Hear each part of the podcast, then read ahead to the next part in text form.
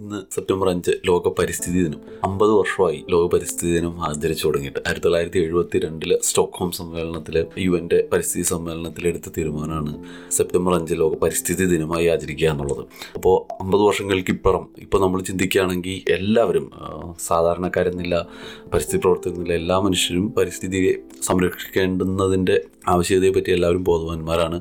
മാത്രമല്ല സെപ്റ്റംബർ അഞ്ചിന് മാത്രമല്ല എല്ലാ ദിവസവും തന്നെ പരിസ്ഥിതിയെ പറ്റി സംസാരിക്കുന്ന അല്ലെങ്കിൽ പ്രകൃതി നമ്മളെ കൊണ്ട് പരിസ്ഥിതിയെ പറ്റി സംസാരിപ്പിക്കുന്ന നിലയിലേക്ക് കാര്യങ്ങൾ എത്തി. ഞാൻ ആദ്യമായിട്ട് പരിസ്ഥിതി ദിനത്തെ പറ്റി കേൾക്കുന്ന അല്ലെങ്കിൽ എന്റെ പരിസ്ഥിതി ദിനത്തെ പറ്റിയുള്ള ആദ്യത്തെ ഓർമ്മ എന്ന് പറയുന്നത് ഞാൻ സ്കൂളിൽ പഠിക്കുന്ന കാലത്ത് കേരള ശാസ്ത്ര സാഹിത്യ പരിഷത്ത് സ്കൂളുമായിട്ട് സഹകരിച്ച് സ്കൂളിലെ കുട്ടികളെ ഉൾപ്പെടുത്തി സ്കൂളിന് ചുറ്റും സ്കൂളിന്റെ മുറ്റത്തും പരിസര പ്രദേശങ്ങളിലും മരം നടന്നു. അപ്പോൾ അതിന് വേണ്ടിയിട്ട് കുറച്ച് കുട്ടികളെ കുറച്ച് കുട്ടികളല്ല ഒട്ടുമിക്ക കുട്ടികളും സ്കൂളിലുള്ള കുട്ടികളും പങ്കെടുത്തു ആ പരിപാടിയിൽ. അപ്പോൾ അന്ന് എല്ലാവരും ഭയങ്കര മഴയുള്ള ഒരു ദിവസമായിരുന്നു. ഞാൻ ഇപ്പോഴും ഓർക്കുന്നുണ്ട്. എനിക്ക് തോന്നുന്നു ഞാൻ ആദ്യമായിട്ട് നട്ടൊരു മരം അതായിരിക്കും.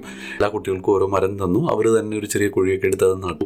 അതിനുശേഷം ഈ പരിസ്ഥിതി പ്രവർത്തകർ ഈ പരിസ്ഥിതി ദിനത്തെ പറ്റി ഞങ്ങളോട് സംസാരിച്ചു. അപ്പോൾ ആദ്യമായിട്ടുള്ളൊരു ഓർമ്മ എന്ന് പറയുന്നത് പരിസ്ഥിതി ദിനത്തിലെ പറ്റിയുള്ള ഓർമ്മ എന്ന് പറയുന്നത് ശാസ്ത്ര സാഹിത്യ പരിഷത്ത് നടത്തിയ പരിസ്ഥിതി പ്രവർത്തനങ്ങളാണ്. എനിക്ക് തോന്നുന്നു കേരളത്തിലെ പരിസ്ഥിതി പ്രവർത്തനങ്ങളിൽ ശാസ്ത്ര സാഹിത്യ പരിഷത്ത് നടത്തിയ പങ്ക് വളരെ വലുതാണ്. എനിക്ക് തോന്നുന്നു എന്റെ ആദ്യകാല പരിസ്ഥിതിയുമായി ബന്ധപ്പെട്ട എല്ലാ അറിവുകളും കിട്ടിയത് കേരള ശാസ്ത്ര സാഹിത്യ പരിഷത്തിന്റെ പുസ്തകങ്ങളോ അല്ലെങ്കിൽ അവരുടെ പ്രവർത്തനങ്ങളോ മൂലമാണ്. ഇനിയിപ്പോൾ നമ്മൾ നോക്കുകയാണെന്നുണ്ടെങ്കിൽ ഈ പരിസ്ഥിതി ദിനം ആയിരത്തി തൊള്ളായിരത്തി എഴുപത്തി രണ്ടിൽ ആചരിച്ച് തുടങ്ങിയ സമയത്ത് തന്നെ അതിന്റെ ഏറ്റവും വലിയ ഗുണഫലം അനുഭവിച്ച ആൾക്കാരാണ് നമ്മൾ. അപ്പോൾ ഇന്ന് സൈലന്റ് വാലി എന്ന് പറയുന്ന ഒരു വലിയ പാരിസ്ഥിതിക പ്രദേശം അത് അതുപോലെ തന്നെ സംരക്ഷിക്കപ്പെടുന്നുണ്ടെന്നുണ്ടെങ്കിൽ ഈ പരിസ്ഥിതി ദിനത്തിന് വലിയ പ്രാധാന്യമുണ്ട്. അന്ന് ഈ സ്റ്റോക്ക്ഹോമിൽ നടന്ന സമ്മേളനത്തിൽ പങ്കെടുക്കാനായിട്ട് ഇന്ദിരാഗാന്ധി പോവുകയും അതിനുശേഷം അവർക്ക് അതിനെപ്പറ്റി ഒരു നല്ല ബോധ്യം ഉണ്ടാവുകയും അതിനുശേഷമാണ് നമ്മുടെ നാട്ടിൽ ഇന്ത്യയിൽ പരിസ്ഥിതി സംരക്ഷണവുമായി ബന്ധപ്പെട്ട് ഒരുപാട് നിയമങ്ങൾ വരികയും അപ്പം അങ്ങനെ സൈലന്റ് വാലി ഒരു പ്രശ്നമായി വന്ന സമയത്ത് കേരളത്തിലെ രാഷ്ട്രീയ പാർട്ടികളെല്ലാം ഭരണപക്ഷവും പ്രതിപക്ഷവും സൈലന്റ് വാലി പദ്ധതി ആവശ്യമാണെന്നും ഈ പറയുന്ന സൈലന്റ് വാലി പ്രദേശം മുഴുവൻ മുങ്ങിയാലും ഇങ്ങനൊരു പദ്ധതി വരേണ്ടതാണെന്നും അന്ന് വാദിച്ചിരുന്ന സമയത്ത് എനിക്ക് തോന്നുന്നു ഇന്ദിരാഗാന്ധിയുടെ ഇടപെടൽ കൊണ്ടാണ് ആ പദ്ധതി ഇല്ലാതായത്. അപ്പോൾ അവർക്ക് അതിനുള്ള ഒരു ബോധ്യം ഉണ്ടായത് തീർച്ചയായിട്ടും ഈ സ്റ്റോക്ക്ഹോമിൽ നടന്ന സമ്മേളനത്തിൽ അവർ പങ്കെടുക്കുകയും അവർക്ക് അതിനെപ്പറ്റി ഒരു ഉത്തമ ബോധ്യം ഉണ്ടാവുകയും ഈ നിയമനിർമ്മാണങ്ങളെല്ലാം അതിന് സഹായിക്കുകയും ചെയ്തതുകൊണ്ടാണ്. അപ്പോൾ ഈ ആ, പരിസ്ഥിതി പ്രഖ്യാപിത ലക്ഷ്യം എന്താണെന്ന് വെച്ച് കഴിഞ്ഞാൽ ആ, പരിസ്ഥിതിയെ സംബന്ധിച്ചുള്ള അവബോധം വർദ്ധിപ്പിക്കുക എന്നുള്ളതാണ് ഒന്നാമത്തെ ലക്ഷ്യം. എനിക്ക് തോന്നുന്നു അതിലൊരു പരിധിവരെ വിജയിച്ചു. അതായത് നമ്മുടെ സമൂഹത്തിലുള്ള സമൂഹത്തിന്റെ നാനാത്തുറയിലുള്ള എല്ലാ മനുഷ്യരും പരിസ്ഥിതിയെ പറ്റി ബോധവാന്മാരാണ്. പരിസ്ഥിതിനത്തിൽ മാത്രമല്ല എല്ലാ ദിവസവും പരിസ്ഥിതിയെ സംരക്ഷിക്കേണ്ടതിനെ പറ്റി എല്ലാവരും ചർച്ച ചെയ്യുന്നുണ്ട്. അല്ലെങ്കിൽ എല്ലാവരും എല്ലാവരും അതിന്റെ കെടുതികൾ അനുഭവിക്കുന്നവരാണ്. അപ്പോൾ ഒരു സ്ഥലത്തുണ്ടാകുന്ന പ്രകൃതി നാശത്തിന്റെ ദോഷം അനുഭവിക്കുന്ന ആ പ്രദേശത്തുള്ളവർ മാത്രമല്ല അല്ലെ? ഭൂമിയുടെ എല്ലാ ഭാഗത്തും ഉണ്ടാകുന്ന പ്രകൃതി നശീകരണം കൊണ്ട് ഉണ്ടാകുന്ന ഭവിഷ്യത്തുകൾ ലോകത്തിന്റെ എല്ലാ ഭാഗത്തും ഉണ്ടാകുന്നുണ്ട് അപ്പോൾ എല്ലാവരും അതിനെപ്പറ്റി ബോധവാന്മാരാണ് ഇതിനെ സംരക്ഷിക്കണം എന്നുള്ള കാര്യത്തിൽ ഇനിയും വലിയ ബോധവൽക്കരണത്തിന്റെ ആവശ്യമില്ല. കാരണം അതെല്ലാവർക്കും ബോധ്യപ്പെട്ടിട്ടുള്ള കാര്യമാണ്. അപ്പോൾ പ്രകൃതി സംരക്ഷണം എന്ന് പറയുന്നതിനെ പറ്റിയുള്ള അവബോധമില്ലായ്മ അല്ലാതെ എങ്ങനെ നടപ്പിലാക്കണം ആര് നടപ്പിലാക്കും എന്നുള്ള കാര്യത്തിലൊക്കെ ഇപ്പോഴും ഒരു ക്ലാരിറ്റി ഇല്ല. അപ്പോൾ നമുക്ക് പ്രകൃതി സംരക്ഷണത്തിനുള്ള നിയമം ഉള്ളപ്പോൾ അതെങ്ങനെ എൻഫോഴ്സ് ചെയ്യും എവിടെയാണത് നടപ്പിലാക്കേണ്ടത് ഏത് തലം വരെ അത് നടപ്പിലാക്കണം അതിന് സമൂഹത്തിന് മൊത്തം സഹകരണം ആവശ്യമുണ്ട്. അപ്പോൾ എങ്ങനെയാണ് എല്ലാവരെയും പങ്കെടുപ്പിക്കുക എങ്ങനെയാണ് എല്ലാവരെയും ആ കാര്യത്തെ ബോധ്യപ്പെടുത്തുക. ഇത്തരം കാര്യങ്ങളിലൊക്കെ ഒരുപാട് ചർച്ചയും ഒരുപാട് പ്രവർത്തനങ്ങളും ആവശ്യമാണ്. അപ്പോൾ മാധവ് ഗാഡ്ഗിലിന്റെ കേരളത്തിലെ പശ്ചിമഘട്ട സംരക്ഷണവുമായി ബന്ധപ്പെട്ടുള്ള പഠനം പുറത്തു വന്നു കഴിഞ്ഞപ്പോൾ അതിനെപ്പറ്റി ഒരുപാട് ചർച്ചകൾ നടന്നു. പക്ഷേ നിർഭാഗ്യവശാൽ ചർച്ച നടന്നത് മാധവ് ഗാഡ്ഗിൽ എഴുതി വെച്ച അല്ലെങ്കിൽ അദ്ദേഹം വിഭാവനം ചെയ്ത അല്ലെങ്കിൽ അദ്ദേഹം സജസ്റ്റ് ചെയ്ത റിപ്പോർട്ടിനെ അടിസ്ഥാനമാക്കിയല്ല. ഒരുപാട് സ്പെക്കുലേഷനെ ബേസ് ചെയ്തിട്ടാണ് നമ്മുടെ നാട്ടിൽ അതിനെപ്പറ്റി ചർച്ചകൾ നടന്നത്. മിക്കവാറും ഈ മാധവ് ഗാഡ്ഗിൽ കമ്മിറ്റി റിപ്പോർട്ട് എന്താണെന്ന് പോലും മനസ്സിലാക്കാതെ തെറ്റിദ്ധാരണജനകമായ വാർത്തകൾ പ്രചരിപ്പിക്കുന്നതിൽ നമ്മുടെ നാട്ടിലെ മാധ്യമങ്ങൾ വഹിച്ച പങ്ക് വളരെ വലുതാണ്. അവർ വലിയ രീതിയിൽ മലയോര പ്രദേശത്ത് ജീവിക്കുന്നവരുടെ ഇടയിൽ ഭീതി വളർത്തി അവരെ സമരത്തിനായിട്ട് മുന്നോട്ടേക്ക് കൊണ്ടുവന്നു. മാത്രമല്ല രാഷ്ട്രീയ പാർട്ടികളാണെങ്കിലും അവരെ മുതലെടുക്കാനായിട്ടുള്ള ശ്രമം നടത്തി. അതിന്റെ ഫലമായിട്ട് എന്താണ് സംഭവിച്ചത്? നമ്മൾ ഒരു പതിനഞ്ചോ വർഷം പിന്നോക്കം പോയി. അതായത് പരിസ്ഥിതി സംരക്ഷണത്തിൽ നമുക്ക് കഴിഞ്ഞ പത്തോ പതിനഞ്ചോ വർഷം കൊണ്ട് ഉണ്ടാക്കാമായിരുന്ന വലിയ മുന്നേറ്റം. അത് അസാധ്യമായത് നമ്മളുടെ മീഡിയയും അല്ലെങ്കിൽ പൊളിറ്റിക്കൽ പാർട്ടികളും അതിന് പേഴ്സണൽ ഗെയിനായിട്ട് അവർക്ക് കിട്ടാവുന്ന കുറച്ച് വോട്ട് അല്ലെങ്കിൽ കുറച്ച് സർക്കുലേഷന് വേണ്ടിയിട്ട് മിസ്യൂസ് ചെയ്തതുകൊണ്ടാണ്. എനിക്ക് തോന്നുന്നു കേരളത്തിന്റെ വികസന പ്രവർത്തനങ്ങളിൽ എല്ലാത്തിലുമുള്ള ഒരു പ്രധാന പ്രശ്നമാണ് ശാസ്ത്രീയമായ പഠനം. പഠനത്തിന്റെ അഭാവം. അതായത് ഒരു കാര്യത്തെയും ശാസ്ത്രീയമായ പഠനത്തിന്റെ പിൻബലത്തിലായിരിക്കില്ല നമ്മൾ തുടങ്ങുന്നതും നടപ്പിലാക്കുന്നതും.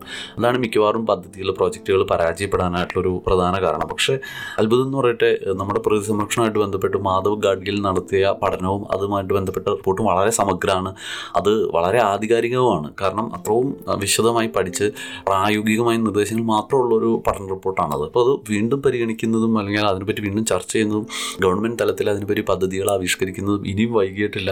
അതിന് ഇനിയും സമയമുണ്ടെന്ന് തന്നെയാണ് എനിക്ക് തോന്നുന്നത്. ഇനി അതിൽ പോരായ്മകളുണ്ട് എന്ന് പറയുന്നവരുണ്ടെങ്കിൽ എനിക്ക് അങ്ങനെ ബോധ്യപ്പെട്ടിട്ടില്ല അത് ഗഡ്ഗിൽ കമ്മിറ്റി റിപ്പോർട്ട് വായിച്ചിടത്തോളം ഇതിലും മികച്ചൊരു റിപ്പോർട്ട് ഇനി പഠിച്ചുണ്ടാക്കുക എന്ന് പറയുന്നത് പ്രായോഗികമേ അല്ല. പക്ഷെ എന്നിരുന്നാൽ തന്നെയും ഇത്രയും പോയ സമയം പോട്ടെ എന്ന് പക്ഷെ എന്നാലും ഇനിയും എങ്കിലും അതിനെ പരിഗണിക്കുകയും അതിൽ നിന്നുള്ള പ്രായോഗികമായ നിർദ്ദേശങ്ങളെല്ലാം നടപ്പിലാക്കാൻ ശ്രമിക്കുകയും തന്നെ ചെയ്യണം. ഇതുകൂടാതെ തന്നെ ഈ വന നശീകരണം തടയുക എന്നുള്ളത് മാത്രമല്ല വനവൽക്കരണവും ഈ പറയുന്ന പരിസ്ഥിതി സംരക്ഷണത്തിന്റെ ഒരു ലക്ഷ്യമാണ്. അപ്പോൾ വനം വനം പുതിയതായിട്ട് ഉണ്ടാക്കിയെടുക്കുക എന്ന് പറയുന്നത് അത്ര എളുപ്പമുള്ള കാര്യമല്ല അല്ലേ? കാരണം എന്താ വെച്ചാൽ അത് സ്വാഭാവികമായിട്ട് പ്രകൃതിയാൽ തനിയെ ഉണ്ടായി വരുന്നതാണ് ഒരു വനം എന്ന് പറയുന്നത്. അത് നൂറ്റാണ്ടുകളോളമോ അല്ലെങ്കിൽ പല നൂറ്റാണ്ടുകളോ അല്ലെങ്കിൽ ആയിരക്കണക്കിന് വർഷങ്ങളോളം എടുത്തുണ്ടായി വരുന്നതാണ് ഒരു സ്വാഭാവിക വനം.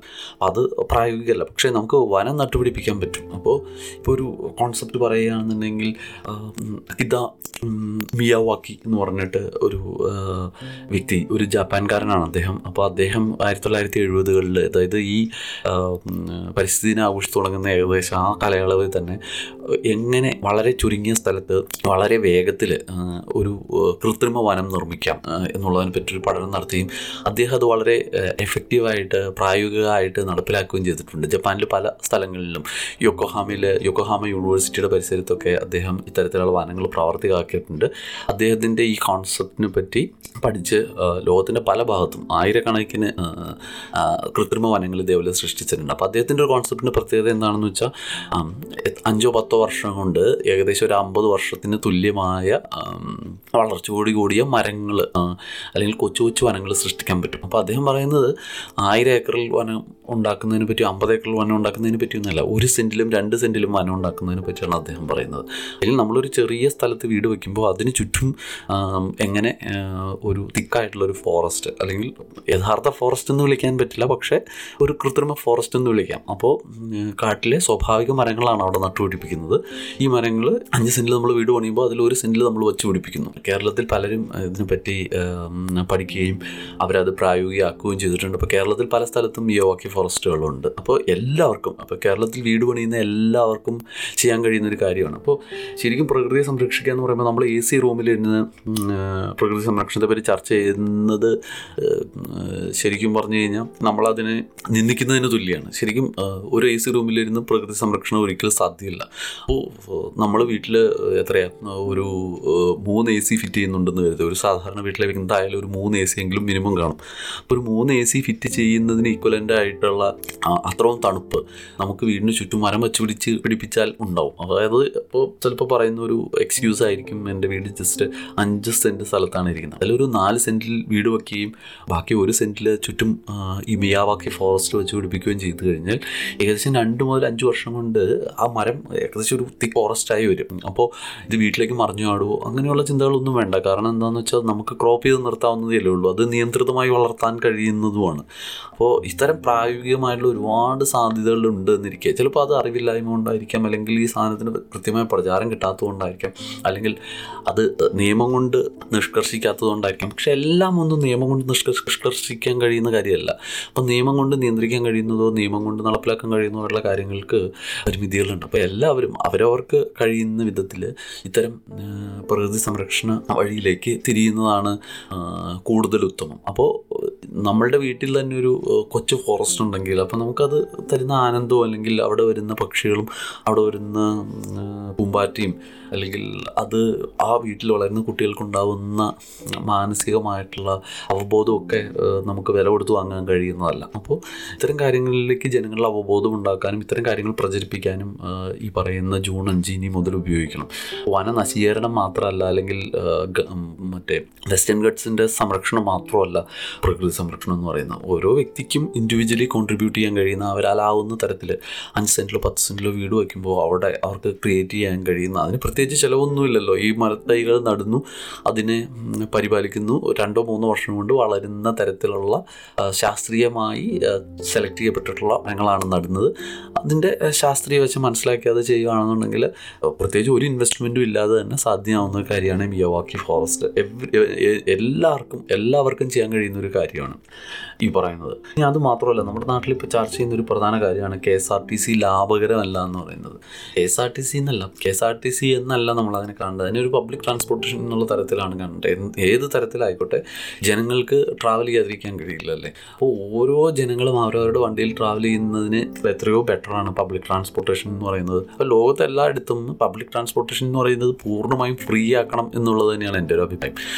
അങ്ങനെ അപ്പോൾ ഇപ്പോൾ ചിന്തിക്കും ഇതൊരു മണ്ഡലത്ര ഐഡിയ ആണ് എന്നൊക്കെ പറയും. അല്ലെങ്കിൽ പ്രായോഗിക അല്ല എന്നൊക്കെ തോന്നാം. പക്ഷേ ഞാൻ പറയാം സ്വന്തം വാഹനങ്ങളിൽ ഇറങ്ങുന്നവരെ വലിയ തോതിൽ ടാക്സ് വർദ്ധിപ്പിക്കുകയും അവരെ കൂടുതൽ പബ്ലിക് ട്രാൻസ്പോർട്ടേഷൻ ഉപയോഗിക്കാൻ പ്രേരിപ്പിക്കുകയും ചെയ്യണം അപ്പോൾ ഒരു രണ്ട് ഗുണമാണുള്ളത് പബ്ലിക് ട്രാൻസ്പോർട്ടേഷൻ കൂടുതൽ കൂടുതൽ മെച്ചവും പബ്ലിക് ട്രാൻസ്പോർട്ടേഷൻ ഫ്രീ ആക്കിയാൽ പോലും കുഴപ്പമില്ല. ഇപ്പോൾ ലക്സംബർഗ് എന്ന് പറയുന്ന ഒരു യൂറോപ്പിലെ ഒരു കൊച്ചു രാജ്യം അവിടുത്തെ പബ്ലിക് ട്രാൻസ്പോർട്ടേഷൻ പൂർണമായിട്ടും അവർ ഫ്രീ ആക്കുവാണ് ചെയ്തിരിക്കുന്നത്.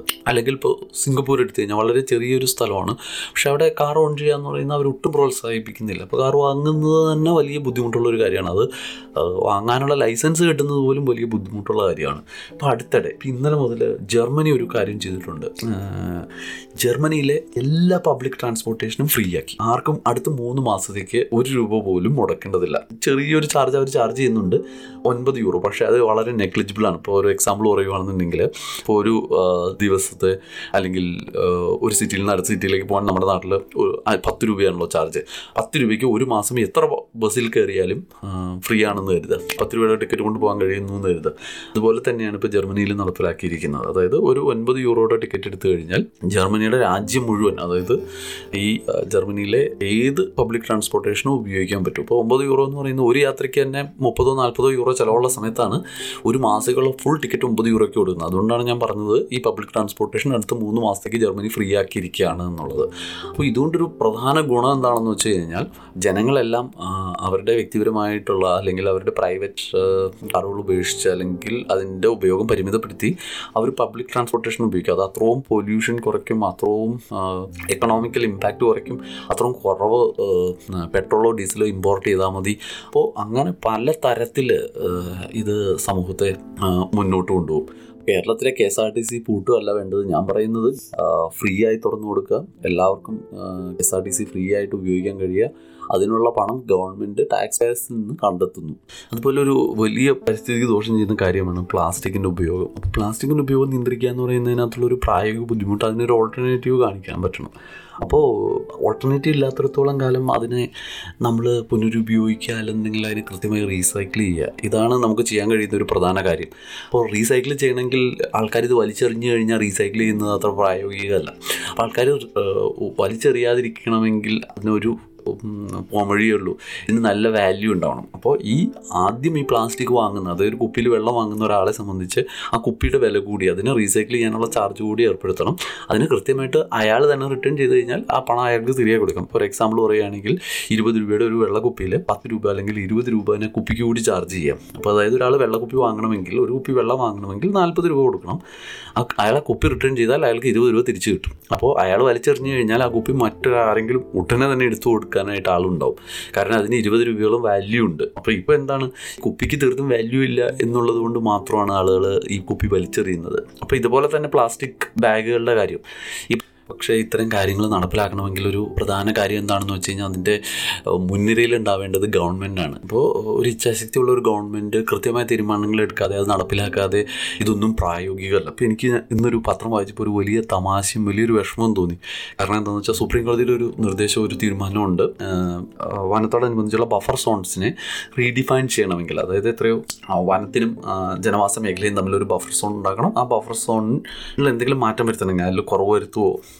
എന്തെങ്കിലും മാറ്റം വരുത്തണമെങ്കിൽ വനം പരിസ്ഥിതി മന്ത്രാലയത്തിന്റെ അനുമതി വേണം. അത് മാത്രമല്ല അതിന് സുപ്രീം കോടതി പരിഗണിച്ച് അത് ജെന്യൂൻ ആണെന്ന് സുപ്രീം കോടതിക്ക് ബോധ്യപ്പെട്ടാൽ മാത്രമേ അത് ചെയ്യാൻ കഴിയുള്ളൂ അപ്പോൾ ഇതൊരു ഉത്തരവായിട്ട് പുറത്തിറങ്ങുകയും ചെയ്തിട്ടുണ്ടെന്ന്. അപ്പോൾ അപ്പോൾ ഇന്ന് സുപ്രീം കോടതിയുടെ ഉത്തരവ് പുറത്തു വന്നതിന് പിന്നാലെ തന്നെ കേരളത്തിലെ വനമന്ത്രിയുടെയും മുഖ്യമന്ത്രിയുടെയും പ്രതികരണം പുറത്തു വന്നിട്ടുണ്ട്. അപ്പോൾ ആ പ്രതികരണം ശ്രദ്ധിച്ചാൽ ഇപ്പോൾ ടി വിയിലും പത്രത്തിലൊക്കെ വാർത്ത വരുന്നുണ്ട്. അപ്പോൾ അതൊന്ന് ശ്രദ്ധിച്ചാൽ ഇന്ന് സെപ്റ്റംബർ അഞ്ചിന് ഇന്നത്തെ വാർത്ത ശ്രദ്ധിച്ചാൽ നിങ്ങൾക്ക് മനസ്സിലാവും അവരുടെ താല്പര്യങ്ങൾ എന്താണ് അവരുടെ പോളിസി ഡിസിഷൻസ് എന്തായിരിക്കും എന്നുള്ളതൊക്കെ വളരെ ക്ലിയർ ആയിട്ട് നമുക്ക് ഊഹിക്കാവുന്നതേ ഉള്ളൂ. അവർ ഈ വനസംരക്ഷണ നിയമത്തെ രാഷ്ട്രീയമായും നിയമപരമായും നേരിടും എന്നുള്ളതാണ് അവർ പറയുന്നത്. ശരിക്കും ഇവർക്ക് വേണമെങ്കിൽ നിയമത്തെ വേണമെങ്കിൽ രാഷ്ട്രീയമായി നേരിടാമായിരിക്കും. അല്ലെങ്കിൽ അവർക്ക് അവർ ഒരു പോളിസി ഡിസിഷൻ കൊണ്ട് ഇതിനെയൊക്കെ മറികടക്കാൻ പറ്റുമായിരിക്കും. പക്ഷേ പ്രകൃതിയിലുണ്ടാവുന്ന മാറ്റത്തെ പ്രകൃതിയിലുണ്ടാവുന്ന നാശത്തെ ഇവർ വിചാരിച്ചാൽ ഇവരെല്ലാം ആര് വിചാരിച്ചാലും റിവേഴ്സ് ചെയ്യാൻ പറ്റില്ല ഇത്തരം വികലമായ നയങ്ങളിലൂടെ. അപ്പോൾ ഒന്നാമത്തെ ആദ്യത്തെ പരിസ്ഥിതി ദിനത്തിൽ സെപ്റ്റംബർ അഞ്ചിന് ആദ്യത്തെ ആയിരത്തി തൊള്ളായിരത്തി എഴുപത്തി രണ്ടിൽ തീരുമാനമെടുത്ത ആദ്യത്തെ പരിസ്ഥിതിയിലുള്ള മുദ്രാവാക്യമായിരുന്നു ഒരേ ഒരു ഭൂമി എന്നുള്ളത്. മാത്രമല്ല ഈ ഭൂമി എന്ന് പറയുന്നത് അല്ലെങ്കിൽ ഈ പരി നമ്മുടെ ഈ പ്രകൃതി എന്ന് പറയുന്നത് നമുക്ക് നമ്മുടെ മുൻ തലമുറയിൽ നിന്ന് ദാനമായി കിട്ടിയതല്ല നമ്മുടെ വരും തലമുറയിൽ നമ്മൾ കടമായി എടുത്തതാണ്. അതായിരുന്നു ആ വർഷത്തെ സ്ലോഗൺ അപ്പോൾ നമുക്കത് വീണ്ടും ഓർമ്മിച്ചുകൊണ്ട് അല്ലെങ്കിൽ ഇവരെ ഓർമ്മിപ്പിച്ചുകൊണ്ട് ഇവിടെ അവസാനിപ്പിക്കാം. ഇതിന് മുൻകൈ എടുക്കേണ്ടത് യുവ തലമുറയാണ് വരും തലമുറയാണ്. ശരിക്കും നഷ്ടപ്പെടാൻ പോകുന്നത് അവർക്കാണ്. അപ്പോൾ ഇപ്പോഴത്തെ രാഷ്ട്രീയക്കാരെടുക്കുന്ന തീരുമാനങ്ങൾ തീർച്ചയായിട്ടും അത് ഈ വരുന്ന ഇന്നത്തെ യുവതലമുറയ്ക്ക് അതായത് ഇന്നും ഇപ്പോൾ സ്കൂളിൽ പഠിക്കുന്ന ടീനേജറായിട്ടുള്ള കുട്ടികൾക്ക് അല്ലെങ്കിൽ അവരിലും താഴെയുള്ള കുട്ടികൾക്ക് വരുത്തി വയ്ക്കാൻ പോകുന്ന ബേർഡൻ എത്രയാണ് എന്നുള്ളത് സാമ്പത്തികമായി മാത്രമല്ല പാരിസ്ഥിതികമായും വരുത്തി വയ്ക്കാൻ പോകുന്ന ബേർഡൻ എത്രയാണെന്നുള്ളത് ചിന്തനീയം പോലുമല്ല.